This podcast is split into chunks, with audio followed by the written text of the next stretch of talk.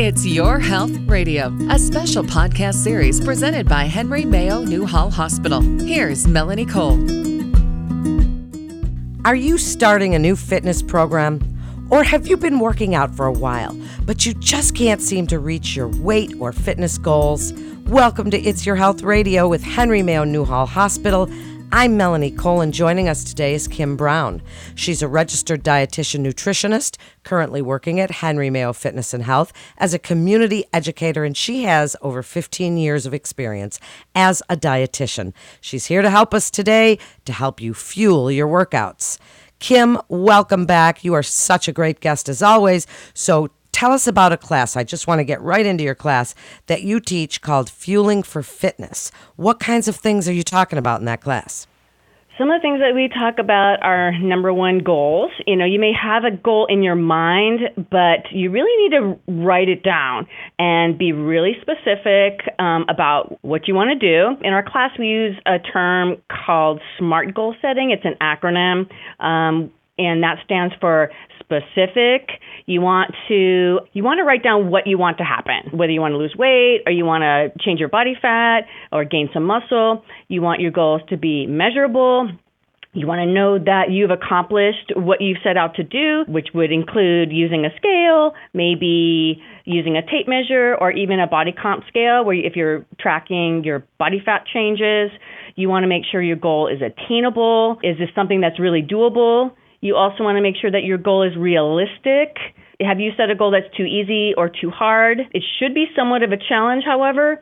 Also, your goal should be timely, and this is what I really want to get into is you have to set a time frame for your goal. If you set a goal to lose 5 pounds but you don't set a time frame, you could procrastinate your way right out of it. So, you know, you want to set a goal that's very specific, something like I will lose 10 pounds in 3 months. That checks all those boxes or I will increase my HDL cholesterol by 10 points in three months. So, those are just a couple of um, tips on goal setting. We talk about exercise, obviously. We talk about nutrition, which is the um, most important aspect.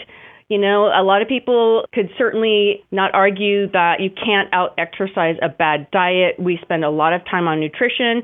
Back to exercise, we talk about the basics. We really want to make sure when we're talking about adults that everybody's getting the amount, the right amount of exercise that they should be getting. In other words, meeting their minimums. We talk about pre workout, um, post workout, and I also talk about some tools that are very helpful in tracking your progress.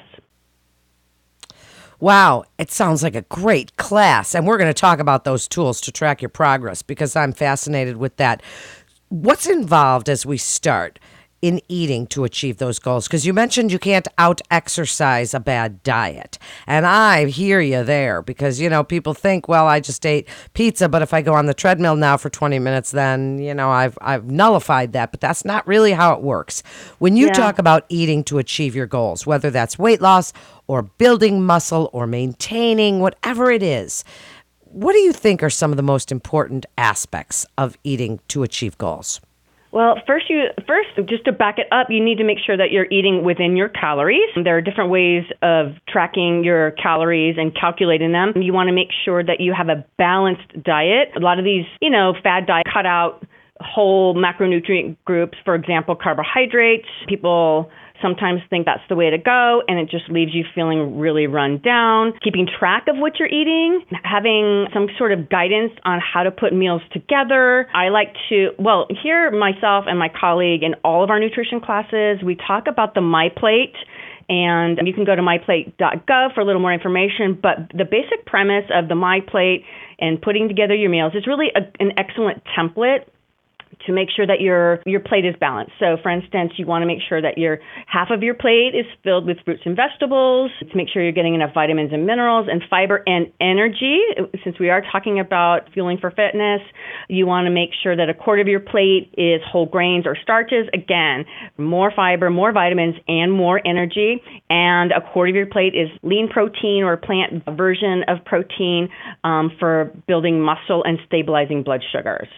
Wow, you know, it's a lot to think about, but when you say using the My Plate and looking at our plate and the colors and the portions and all of these, it's really not as difficult as people think. Now, you did mention tech tools. I'd like to jump into those a little bit. There's some exciting tools out there to help keep track of not only your calories, but the proteins, carbs, and also your exercise amount. Tell us some of your favorites. My favorite is MyFitnessPal. I know it's been around for a long time.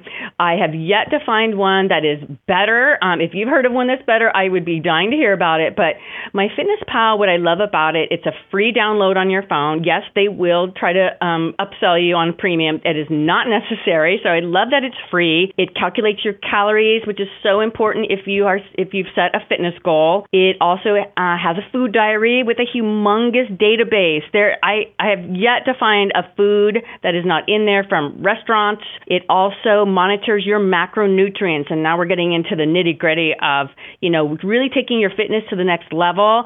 It really helps to have that information about your macronutrients. In other words, what percentage of your calories is coming from carbohydrates, which is so important for energy, fats, which are essential, and from protein. And MyFitnessPal offers up um, a great starting place when it comes to what percentage of your calories should be coming from each one of those macronutrients. And if you are using the food diary, you will be able to track your macronutrients. And so it really does help you get uh, to the next level. What are macronutrients? You just mentioned carbohydrates and proteins. We hear these terms bandied about. Antioxidants, mm-hmm. macronutrients, yeah. and people don't really know what these things mean. So macronutrients are um, the th- three food groups that all foods can fall into. So it, they're carbohydrates, fats and proteins, all three are essential. That's one of the most important things to understand um, is that they're all essential. Carbohydrates are your friend as an athlete, as an as an avid exerciser. Carbohydrates are your friend. They are so essential. Um, and the reason why you want to make sure you're getting enough is they are very efficient.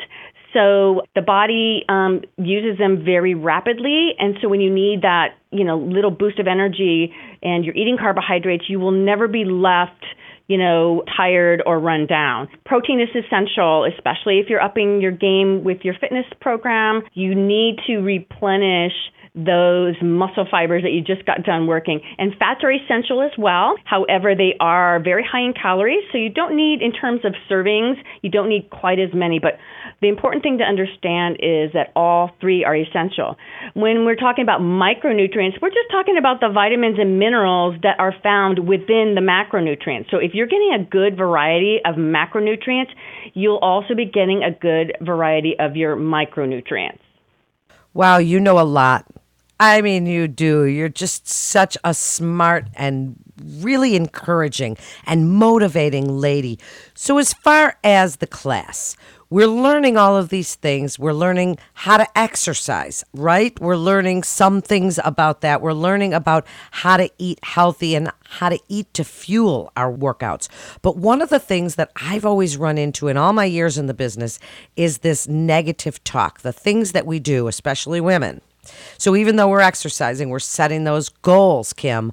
We're also saying, oh, God, I'll never reach that goal. Or we look in the mirror and we see ourselves and say, oh, when did that happen? Do you talk about the emotional, the psychosocial aspect of trying to reach goals? Because it can be very demotivating if you negative self talk yourself. I agree with that, and it's so sad. So, when we do our goal setting, you know, we do some long term goals. Of course, we know ultimately what we want to look like and we want what we want to do, but we break it down into short term goals. What can I do this week? Set a goal that is small, like I will, I will walk three times this week.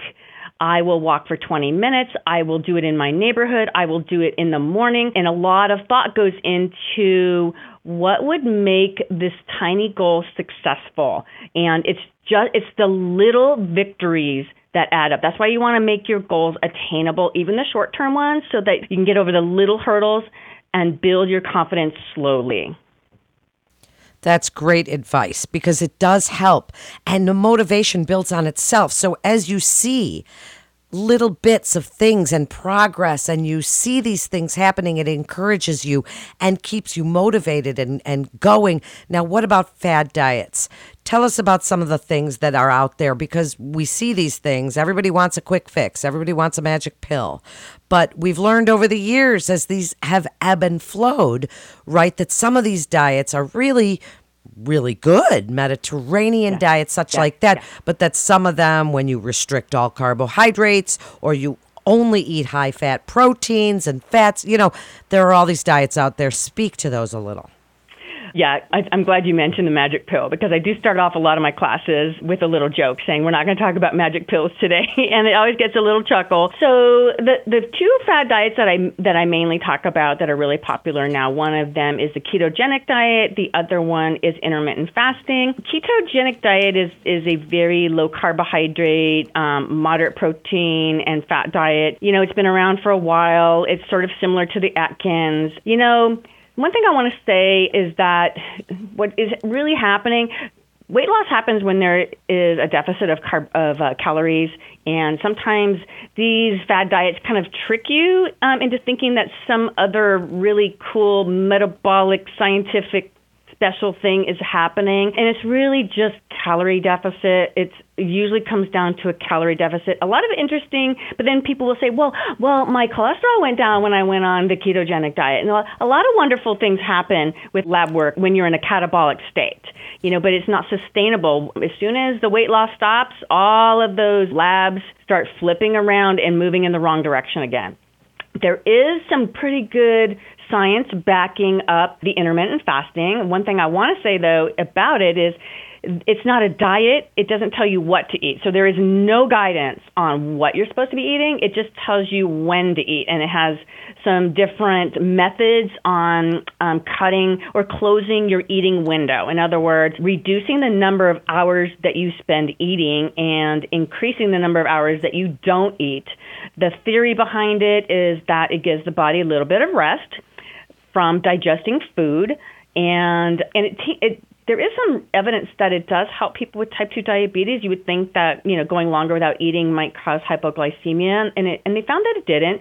Um, it turns out that for some people who, especially older participants and patients that I've worked with who are older and they have elevated blood sugar, they're um, pre-diabetic and they're thin and they exercise a lot and nothing was seeming to budge their A1C to come down, they tried closing their eating window a little bit and it actually worked a little. So, you know, of course, I would first say, you know, you need to mind your calories. You need to make sure you're eating well balanced first. But, you know, when all else fails, a lot of us eat in a 12 hour window, but closing it down to about 10 hours and that's what the studies support is a 10 hour eating window seemed to work pretty well for those with type 2 diabetes.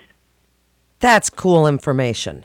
I'd like you to wrap it up for us with your best advice. And I know you're coming on again, so listeners, don't worry about it because she has so much information to impart. And we didn't even get into the role of carbs and proteins and fats. Yeah. And there's yeah. a lot we didn't get into in this podcast, Kim, but we're going to do more together, you and I, because I, I really want to make sure that the listeners know that you have so much information to give them.